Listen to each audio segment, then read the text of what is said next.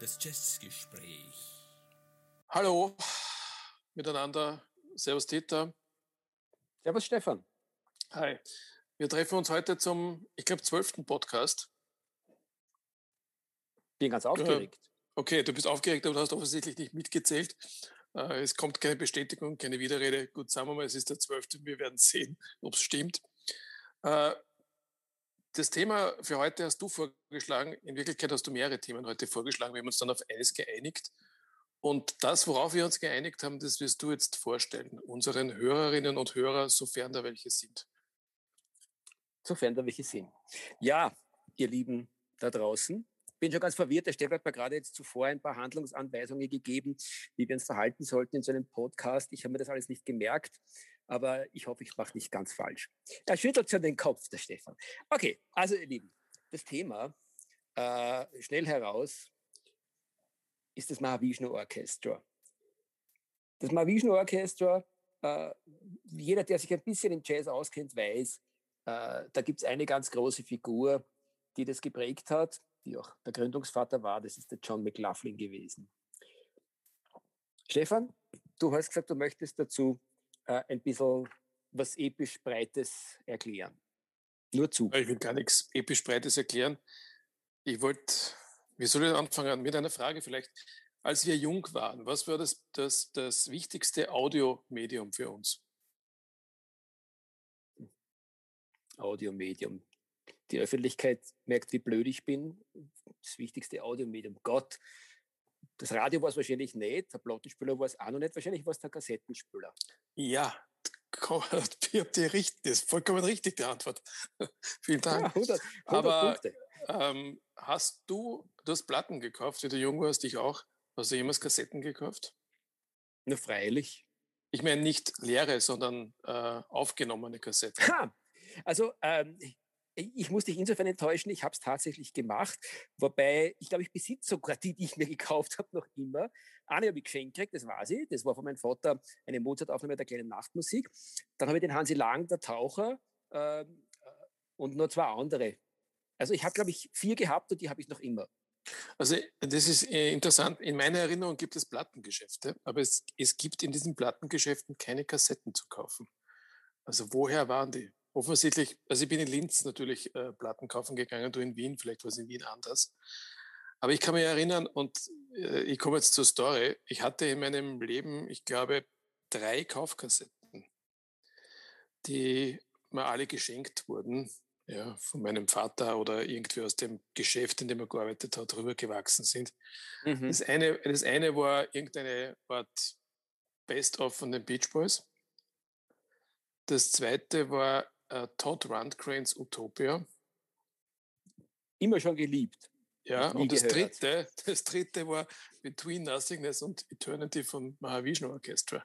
Yeah! Und ähm, für mich, also ich habe die Musik damals geliebt, ich liebe sie heute noch und wir reden ja heute drüber. Ähm, für mich war das jetzt nicht Jazz. Für mich war es halt Rock, ja, und bestenfalls mhm. Jazzrock, also wie man das auch genannt hat früher. Es gab keine Bläser, es gab keine typischen äh, Jazzinstrumente, es gab mhm. elektrisch verstärkte, ja, Violine, Bass, E-Gitarre, Keyboards, Schlagzeug. Ähm, und für mich war das Mahavishnu Orchester einfach irgendeine, irgendein Jazzrock, der mir aber extrem gut gefallen hat. Ja. Ansonsten konnte ich damit nichts verbinden. Ich hatte in dieser Zeit keine einzige Jazzplatte zu Hause. Also das nur mal vorausgeschickt. Das ist mein Zugang zum Mahavishnu Orchester, die Live-Platte. Die Kassetten gibt es lange nicht mehr. Die Platte habe ich mir nachgekauft. Also äh, bevor wir deinen Exkurs über Musikkassetten anfangen, was ein total lohnendes Thema wäre, äh, möchte ich gleich mal bemerken, dass ich äh, relativ früh mit dem Plattenkaufen angefangen habe. Äh, und äh, meine ersten Platten waren so von der Qualität von Kiss und Konsorten, habe ich wirklich heiß geliebt damals. Und äh, einer der aller, allerersten Jazzrock-Platten, die ich mir zugelegt habe, war dann tatsächlich eine von John McLaughlin. Ich glaube, es war damals noch nicht das Mahavishnu Orchestra, es ist dann relativ bald darauf gefolgt. Ähm, äh, und ich besitze diese Platten heute noch. Ich, jetzt, wie ich mich ein bisschen vorbereitet habe auf unser Gespräch, habe ich reingehört und habe die Platten alle sozusagen quasi mit Fingerspitzen in die Hände genommen und habe gedacht, hey, echt cool. Ich besitze wahrscheinlich ein paar europäische Erstausgaben und das fühlt sich einfach gut an, diese alten Platten, die äh, 30, 40 Jahre wahrscheinlich schon am Buckel haben, äh, rauszunehmen. Und gleichzeitig ist mir dann bewusst geworden, dass ich mich schon relativ früh, so wie du, Stefan, eh offensichtlich, äh, mit Jazzrock beschäftigt habe. Und äh, das Lustige ist, beim Wiederhören ist mir aufgefallen, dass äh, das, was man dem Jazzrock am meisten vorwerfen kann, und das durchaus zu Recht, dass er dass ihm ein bisschen der Ogu der Zeit anhaftet und vieles davon heute hoffnungslos äh, veraltet klingt. Das gilt fürs Mahavishnu Orchestra für mich in keinster Weise. Du spürst natürlich diesen 70er-Jahr-Flair, den das ganze Ding hatte, aber gleichzeitig ist es so, dass das einfach eine total eigenständige Musik ist, die bis heute funktioniert. Und einer der Gründe, warum das für mich so ist, das hast du schon angesprochen, ist, dass die in so vielerlei Weise äh, eigenständig waren. Zum Beispiel waren sie eine der wenigen Jazzrock-Bands, die eigentlich fast ein klassisches Rock-Instrumentarium hatten, keine Bläser, was im, im Jazzrock eigentlich fast ein No-Go war. Äh, und trotzdem klingen sie, als hätten sie Bläser dabei. Und das Zweite ist das Thema des Ostinato. Also diese immer wiederkehrenden Figuren, diese Melodiefiguren, die dann relativ kurze Themen, die dann immer wieder reproduziert werden in anderen Tonlagen, in anderen Rhythmusvariationen, die was total Hypnotisches haben. Das ist für mich so richtig typisch Mahavishnu Orchestra. Ich liebe es bis heute und vielleicht sogar mein äh, Lieblingssong aller Zeiten. Oder zwei eigentlich sogar. Zwei meiner zehn wichtigsten Songs sind wahrscheinlich vom Mahavishnu Orchestra. Das eine ist von der ersten genialen Platte Inner Mounting Flame, You Know, You Know. Das zweite ist dann von der zweiten Birds of Fire, ähm, der Open Country Joy. Allein für diese beiden Nummern ist es für mich wert, sozusagen den Jazzrock zu lieben. Und für die Nummern bin ich dem John Coltrane, nein, John McLaughlin und seinem Mahavishnu Orchester dankbar, dass sie auf der Welt sind. Die sind Gott sei Dank, glaube ich, wirklich noch alle da. Und dass sie Musik gemacht haben. Es hätte eigentlich gereicht, diese beiden Nummern zu machen und ich wäre schon glücklich gewesen. Ja, recht viel mehr ist zu, zu, während, der, während der, das Maravishnu Orchester bestanden hat, eh nicht rausgekommen, aus, außer die zwei Platten und die Live-Platte, die ich schon erwähnt habe. Ähm, du hast gesagt, du hast neue Platten, also du hast, du hast Platten damals gekauft. Ich habe, glaube ich, in den letzten 20 Jahren erst das Mahavishnu Orchester dann gekauft, nachdem die Kassette längst weg war. Äh, und ich sämtliche meiner, meiner Mahavishnu-Platte, bis auf eine, die von früher stammt und auf die ich dann auch extra ähm, eingehen möchte, sind vom Flohmarkt oder von der Plattenbörse. Und äh, die Covers schauen dementsprechend aus. Ich habe jetzt eben für diese Sendung, äh, die wir da jetzt gerade machen, die Platten nochmal durchgehört und habe mir, wie wenn ich die Covers in der Hand gehabt habe, mir gedacht, eigentlich sollte man das alles mal neu nachkaufen. Es ist nur so, dass erstens die Platten eh hervorragend klingen und ob jetzt äh, die Schrift äh, verblasst ist auf dem Cover oder nicht, ist eigentlich nicht so wichtig. Und zum Zweiten kriegt man die Platten eh nicht. Du ja, kriegst alles auf CD heutzutage, ja. aber du kriegst eigentlich vom Mahavishnu Orchester schwierig, schwierig oder nur sehr, sehr teuer etwas auf Platte. Auf Discogs eigentlich überhaupt nur gebraucht. Also es gibt eigentlich keine Neuausgaben von dem von es dem gibt keine Reissues, ja. Was total ja. bemerkenswert ist, weil ich glaube, ähm, nicht nur die kleine Fangemeinde der Jazzer und der Fusion-Konnoisseure, äh, zu denen wir auch gehören, sondern eine größer werdende Menge von Plattenfans äh, sprengt das Mahavishnu Orchestra auf. Also ich denke, dass eigentlich ein Reissue überfällig wäre, zumindest der beiden ersten Platten. Und damit bin ich aber eigentlich schon beim für mich falsch, falsch, falsch. Zumindest der ersten aller Platten des originalen ersten Mahavishnu Orchester, die sollen alle wieder veröffentlicht werden. Ähm, also die ersten also beiden Platten hast du schon erwähnt. Between ja. Nothingness and Eternity, da kam im Jahr 2012, aber offensichtlich nur digital, ähm, eine Ergänzung raus, die Unreleased Tracks from Between Nothingness and Eternity. Im Grunde ist es Aufnahme von einem Central Park Konzert 1973. Wie das zustande kam, auf das werden wir dann noch äh, zu sprechen kommen. Ich wünsche mir ein Boxset von dieser gesamten Live-Aufnahme, weil es kommen jetzt Live-Aufnahmen vom Vishnu Orchestra äh, regelmäßig raus. Äh, ob sie jetzt nur digital rauskommen oder nicht, habe ich nicht verfolgt. Klingen alle grautig, das sind alles Bootlegs, braucht man nicht. Uh, aber Between Nothingness and Eternity ist eine gute Live-Aufnahme und es würde es wert sein, das als Boxset rauszubringen. Und natürlich ähm, das, was man 1999 dann rausgebracht hat, das, das, das eigentlich reguläre dritte Studioalbum, das im, im Jahr, im, im, zum Zeitpunkt der Entstehung nicht erschienen ist. Ja, also äh, da würde ich gerne äh, einsetzen und anschließen. Ähm, ich sehe es ein bisschen anders als du. Für mich ist es so, ja, auch für mich gibt es sozusagen drei gültige Platten und dann ist eigentlich alles gesagt. Natürlich die Inner Mounting Flame aus dem Jahr 1972 und die Birds of Fire aus 73. Und dann, die Geschichte ist wirklich so genial und spannend, dass man sich. Ich glaube, es ist 71 und 72 gewesen, aber. Mag sein. Ich bin nicht ist, der Besserwisser. Ja, du bist aber der Besserwisser. Äh, ist nicht von Relevanz, weil relevant ist in dem Zusammenhang, dass ähm, die Live-Platte, die sie gemacht haben, äh, nicht zuletzt auch deswegen entstanden ist, weil die wie die Wahnsinnigen dann getourt sind, weil sie extrem erfolgreich waren. Also die Musik ist echt eingeschlagen, das muss man sagen, zu Recht. Ähm, das Spannende ist, dass die von dir angesprochene äh, Platte The Lost Trident Sessions, äh, die dann erst äh, glaub, 99. 99 rauskommen ist, genau, und erst ein Jahr früher wiedergefunden wurde, ja. die ist im Gegensatz zu vielen anderen Dingen vor kurzem ist ja vom John Coltrane wieder was erschienen und es kommen jetzt massenhaft Dinge raus, die sie irgendwo gefunden haben. Das meiste, was heute gefunden wird, sind dann eher, wie soll ich sagen, einzelne Bänder, die dann zusammengeschmissen werden. Das war beim Coltrane bei der letzten Platten meines Wissens auch so, die dann irgendwie künstlich sozusagen zusammengeschmissen werden zu einem Lost Album. Was eigentlich nicht stimmt, weil es waren einfach irgendwelche Aufnahmen, dann teilweise sogar äh, Zweit- oder Drittaufnahmen, äh, äh, die man dann zusammenschmeißt. In diesem Falle war es tatsächlich so, die haben ein drittes Studioalbum gemacht im nächsten Jahr. Und äh, nicht zuletzt deswegen, weil sie sich dann während äh, der Live-Tournee sowas von zerstritten haben und dann sich das erste Mal Vishnu Orchestra aufgelöst hat, ist doch tatsächlich eine fertige Studioplatte nicht erschienen. Und äh, wenn man ja, sich das, die anhört, glaube, wenn man sich die anhört, lass mich nur fertig sagen, ja. wenn man sich die anhört, dann äh, ist die von der Qualität um nichts schlechter und du spürst auch so richtig, dass die genau dort ansetzt, irgendwo, wo eigentlich äh, die Birds of Fire aufgehört hat. Ja, also ich habe die Liner Notes jetzt äh, gelesen von den Lost Trident Sessions. Wenn ich das richtig verstanden habe, ist es nicht so, dass die, dass die Platte nicht erschienen ist, weil sie zerstritten waren, sondern sie konnten sich nach der Aufnahme nicht einigen, ob die Platte jetzt, ob die Aufnahmen fertig sind oder ob noch irgendwelche Overdubs notwendig sind. Das ist so und der dann, klassische Fall der Uminterpretation. Bin eh bei dir.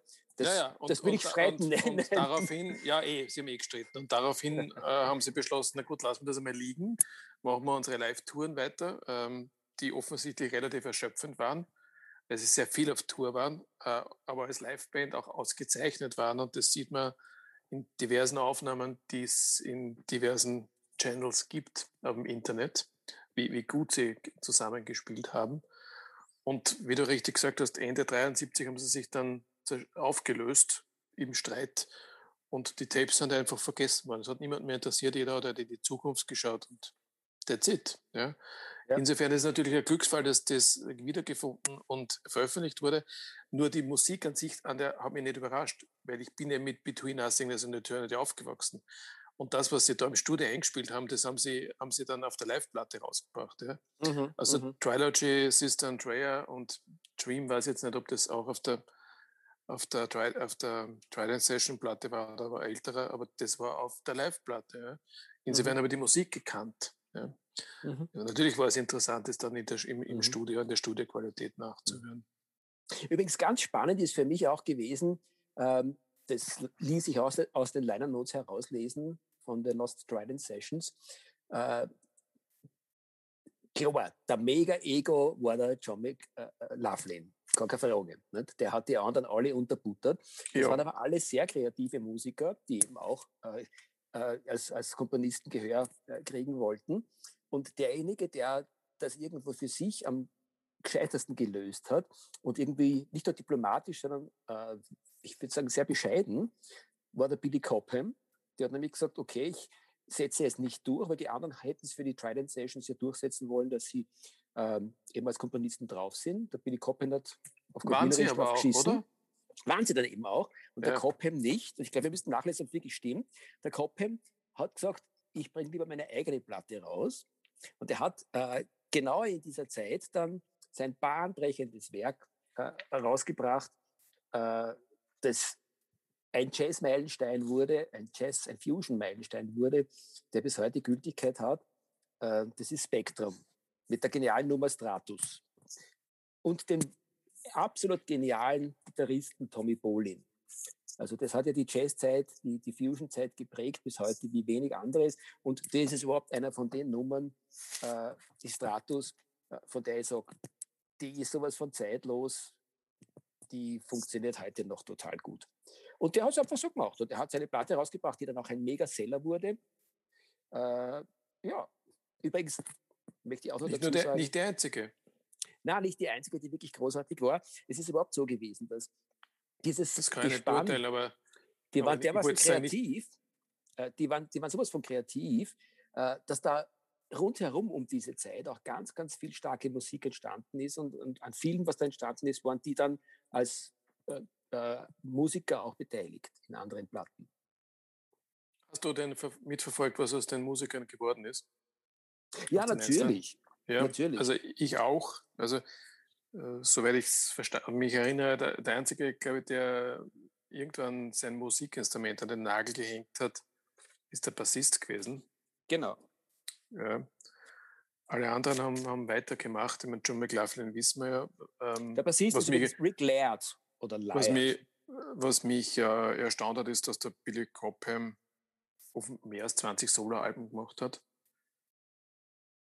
Ja, Kann das, das stimmen? Davon ist, ja, Wir sind an, mir, sind, sind an mir vorbeigegangen. Ganz ehrlich, das meiste davon ist Verzichter, weil der ist dann sehr rasch eigentlich reingekippt in diesen typischen beliebigen Jazzrock, den ich zumindest gar nicht brauche und ich glaube zu wissen, dass du ihn auch nicht brauchst. Ja. Ähm, das absolut zeitlos gültige Werk ist das bereits genannte Spektrum gewesen. Ähm, dann kommen vielleicht noch zwei, drei und der Rest ist dann eher schon Kaufhausmusik. Zu, zu Jerry Goodman dem, dem Violinisten kann ich wenig sagen. Ich weiß nicht, was der dann gemacht hat.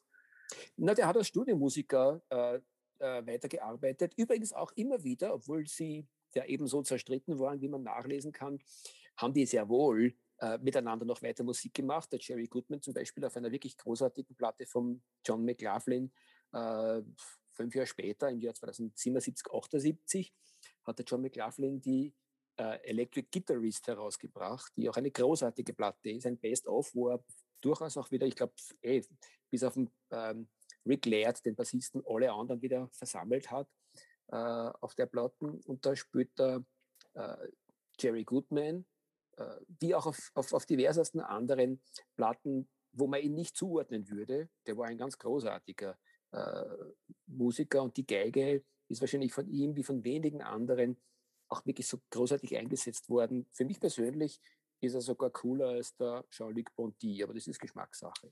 Ja, das ist er sicher. Der geht mir eigentlich auf die Nerven. Übrigens, divers kann man nicht steigern. Ja.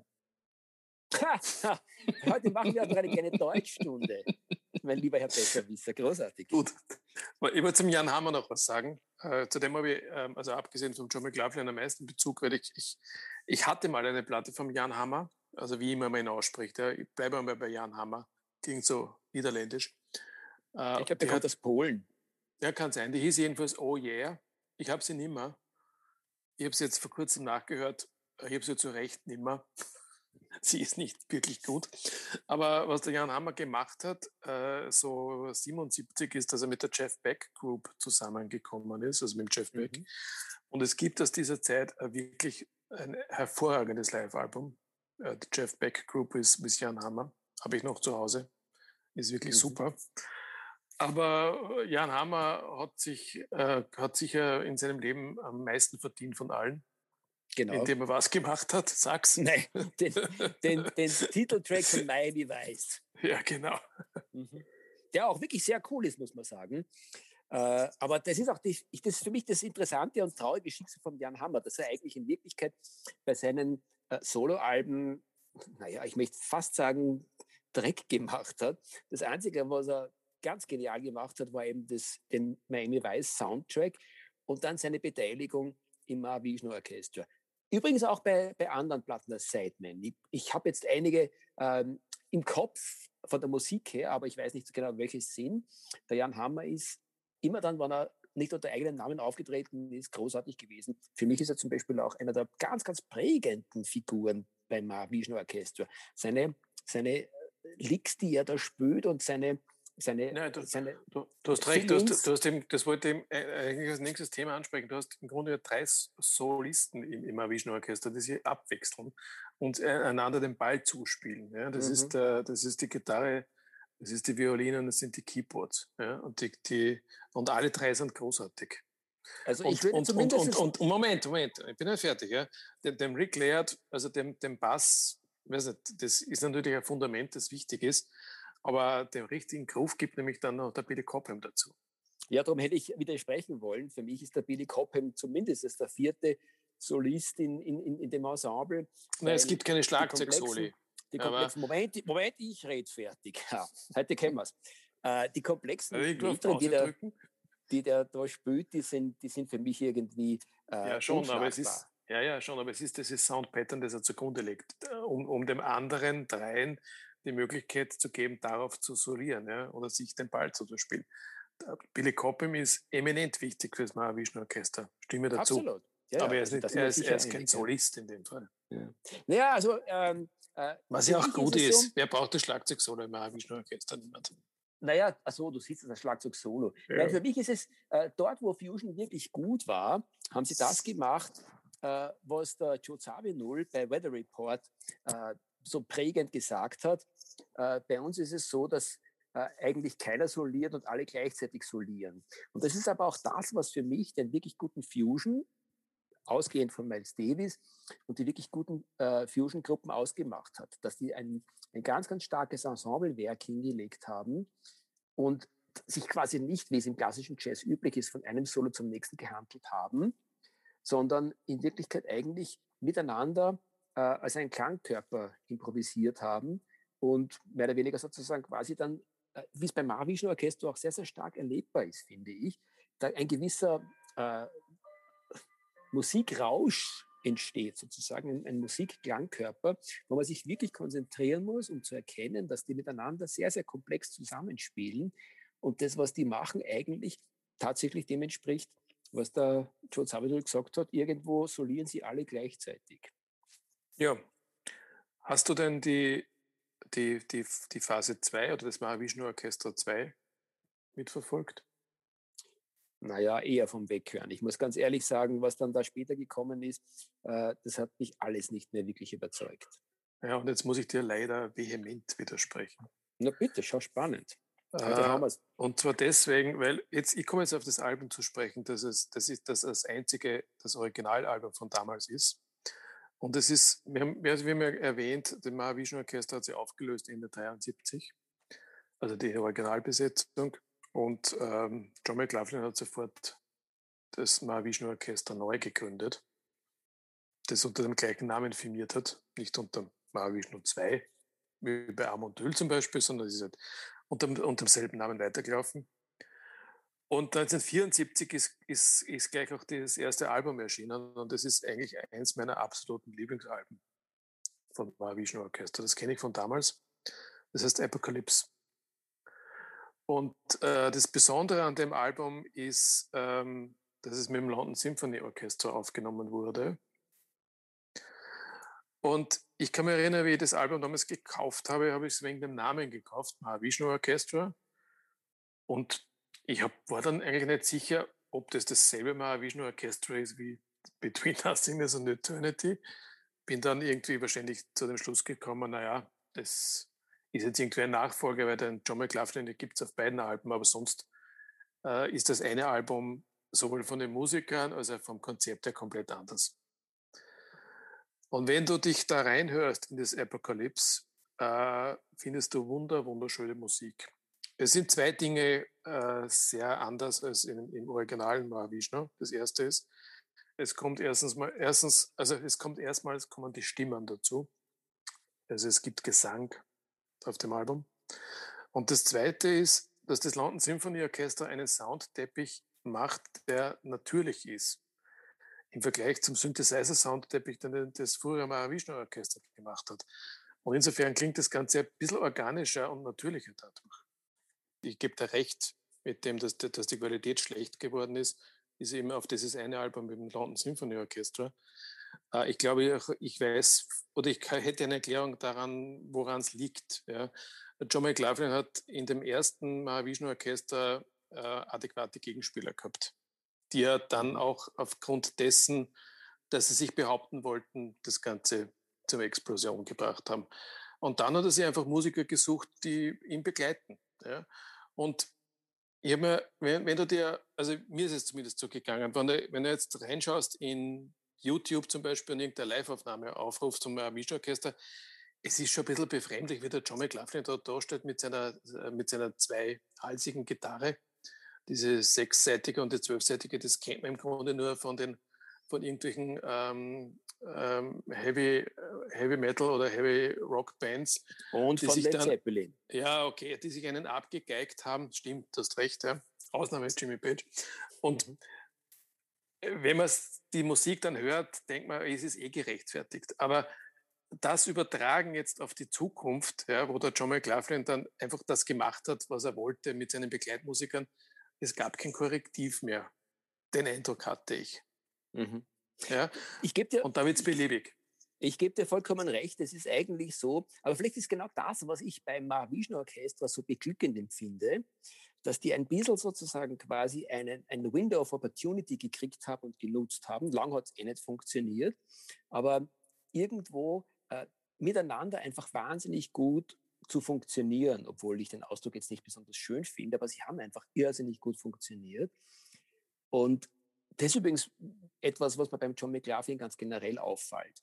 Der ist ein, ein, ein, ein mega Egomane und wie du richtig sagst, wenn sich der mit seinem zweihalsigen Instrument dahinstellt äh, und anfängt zu nudeln, wie er es ja leider Gottes viel zu oft in seiner Karriere gemacht hat, äh, und das ist fast nicht anzuhören, wenn er dann einfach Speed-Gitarre spielt, aber er hat es trotzdem geschafft, einzelne Phasen zu haben, wo er so großartig Musik gemacht hat, dass man einfach nur wieder in die Knie kam. Das ist die Phase mit Miles Davis gewesen. Das ist sein erstes Album gewesen, das es ja wert wäre, dass wir uns vielleicht einmal äh, die Extrapolation äh, äh näher betrachten, vielleicht sogar in einem, in einem ganzen äh, Jazzgespräch.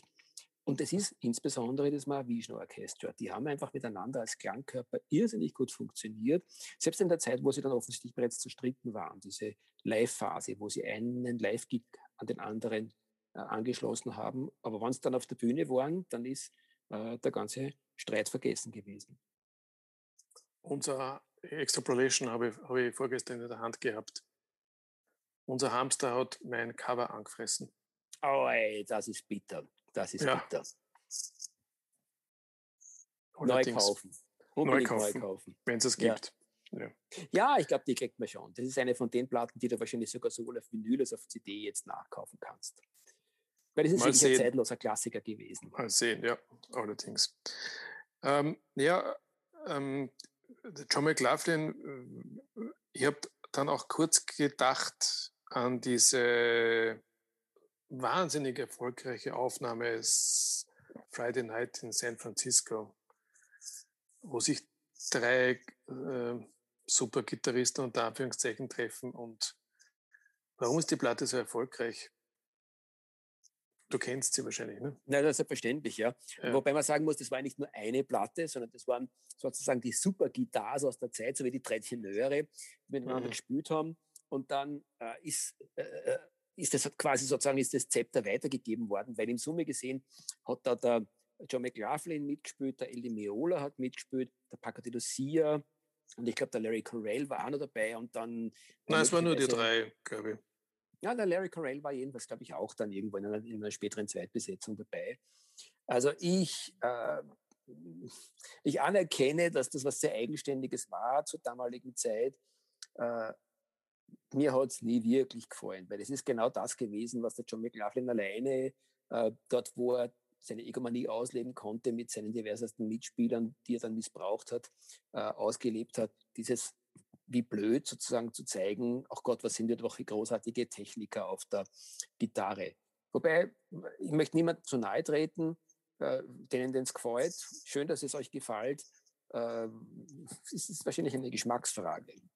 Also ich finde es genauso mühsam wie du. Mhm. Ähm, und ähm, ich denke, dass die, die, die, also für mich zumindest, die einzigen Alben, die man in der Spätphase von John McLaughlin hören kann, diejenigen sind, wo er mit indischen Musikern zusammenspielt. Und zwar deswegen, weil die ihn in seine Schranken weisen. Die sind nämlich, wenn sie wollen, viel schneller als er. Ja. ja. Und eigentlich auch viel besser als er. Ja. Äh, und da wird die Egomanie ein bisschen, äh, ein bisschen ähm, oder begrenzt, sagen wir mal so. Ja. Du, Stichwort viel besser, da möchte ich auch noch was sagen, äh, als einer, der selber auf der Gitarre dilettiert, weil der John McLaughlin ja immer wieder auch als einer von den größten Gitarristen aller Zeiten neben diversesten anderen, die wahrscheinlich genauso fragwürdig zu diesem Titel kommen, weil der wirklich äh, großartig Gitarre spielt, teilweise sind sogar diverse Studiomusiker im Verborgenen. Jedenfalls, lange Rede, kurzer Sinn. Äh, der John McLaughlin hat wahrscheinlich in der Zeit seiner Karriere immer wieder äh, Phasen gehabt, wo er auch so viel geübt hat, dass er auch als Techniker wirklich großartig war und sozusagen in Summe gesehen ein sehr, sehr perfekter Gesamtmusiker und Gesamtgitarrist. Aber so ein wirklicher Supergitarre war er eigentlich nie.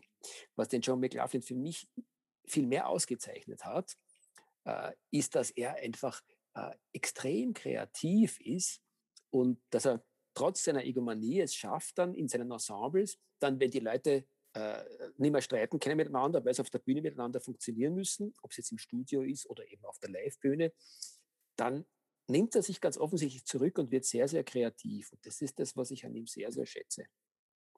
Ja, hast du Beispiele dafür? Ja, angefangen von seinem wunderbaren Extrapolation, wo er unter anderem mit dem äh, John Sermon äh, am Saxophon äh, einfach so ein feines, geniales Ensemble bildet. Äh, oder vielleicht sogar noch mehr. Äh, ich weiß, dass du da nicht so wahnsinnig überzeugt bist davon, aber ich habe mir jetzt gerade nochmal angehört, äh, der Tony Williams Lifetime. Da spielt er äh, eben mit dem Tony Williams zusammen und am Keyboard ist der Larry Young und was sie sich da gegenseitig zuwerfen, das ist so großartig. Und bei Miles Davis ist übrigens das Gleiche gewesen. Also wird der John McLaughlin bei Miles Davis einfach dann äh, intuitiv spürt, was der jetzt hören will. Und er gibt es ihm, aber es ist nicht das, was der Miles Davis hören möchte, sondern es ist das, was der John McLaughlin ihm jetzt geben kann, aus dem Innersten. Also das finde ich ganz, ganz großartig. Mhm. Ja, mit, dem, mit den, den Lifetime-Aufnahmen habe ich, habe ich insofern ein Problem, weil ähm, du hast es ja heute erwähnt äh, im, im, im, Vorfeld, Jack Bruce spielt da mit. Ja. Ich finde, dass, dass das überhaupt nicht passend ist. Also es sind da drei großartige Jazzmusiker und der Jack Bruce. Mhm. Ich finde find das Bassspiel auf den Alben einfach nicht passend. Ja, ich weiß mhm. nicht, irgendwas, irgendwas stört mich an, an, den Alben. Ich kann das nicht sagen, vielleicht ist es das, vielleicht ist es naja, also ein Zusammenspiel anderer Dinge. Das sind eigentlich zwei, zwei Lifetime-Platten, die Anfang der 70er Jahre entstanden sind, die aus meiner Sicht wirklich bemerkenswert sind. Das ist, die zweite ist Turn It Over, wo der Jack Bruce mitspielt. Die erste, Emergency, da spielt er gar nicht mit. Da sind wirklich nur der Tony Williams, der Larry Young und der John McLaughlin zu dritt drauf und dort funktioniert das auf jeden Fall mich, für mich sehr organisch. Mhm. Gibt er recht, dass das bei der Turn It Over, äh, die ist dann schon sehr viel mehr Jazzrockiger und da ist der, der Bruce ein bisschen ein, ein also Fremdkörper ist zu viel gesagt, aber einer, der dazukommt Wobei ich auch das eigentlich sehr spannend finde. Genau das macht für mich teilweise ja gerade die Fusion-Musik aus, dass es teilweise sehr sperrig wird und immer wieder zwischen Jazzrock und klassischen Jazz und Rock äh, und diversesten anderen Genres so ein bisschen hin und her changiert. Mhm. Mhm. Naja, ähm, vielleicht noch ein Wort zum Billy Cobham, der ja nicht nur viele Solo-Alben gemacht hat, die ich nicht kenne.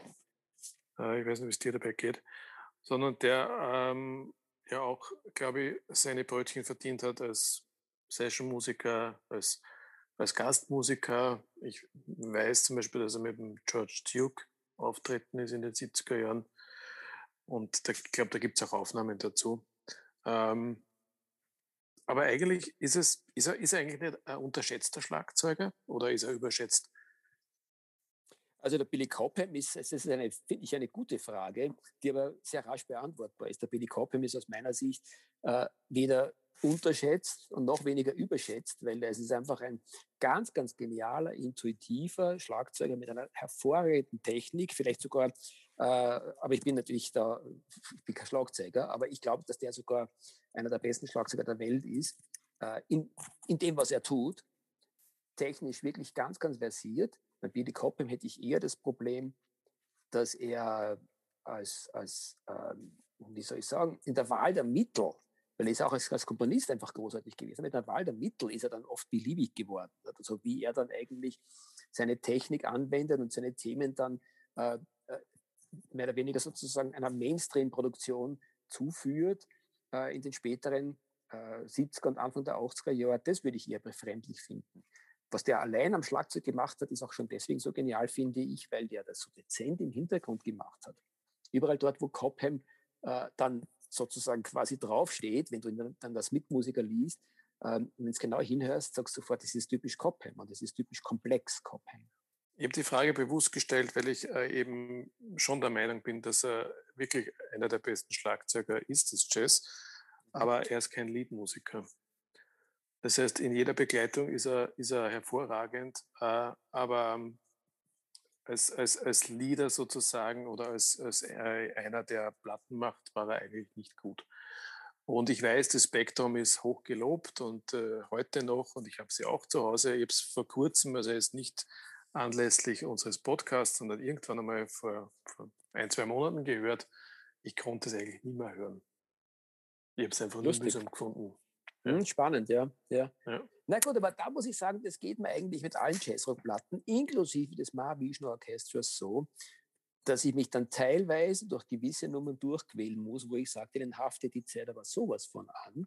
Aber dafür gibt es dann wieder äh, jede zweite, dritte oder manchmal eben nur jede vierte Nummer auf, auf der Seite, die dann sowas von genial ist und bis heute funktioniert über viele Jahrzehnte gerade beim Mahavishnu Orchester habe ich meine Lieblinge auch schon genannt, von denen ich hoffe, dass der eine oder andere äh, reinhört. Stefan, hör sie dir bewusst an. Wie gesagt, auf der ersten, auf der Inner Mounting Flame, You Know, You Know. Ich, ich kenne den Song, den, den kenne ich mhm. schon so lange, ja. Und man kennt ihn ja sofort. Mhm. Ja, er ist also sowas von prägnant. Und ist er bei, so bei jedem, ist er im Live-Repertoire gewesen, immer. Mhm. Mhm. Ja. Mhm. Stimmt. Und ich finde ich find auch, äh, weil er immer gesagt hat, die erste Platte ist die beste und ich, das finde ich gar nicht.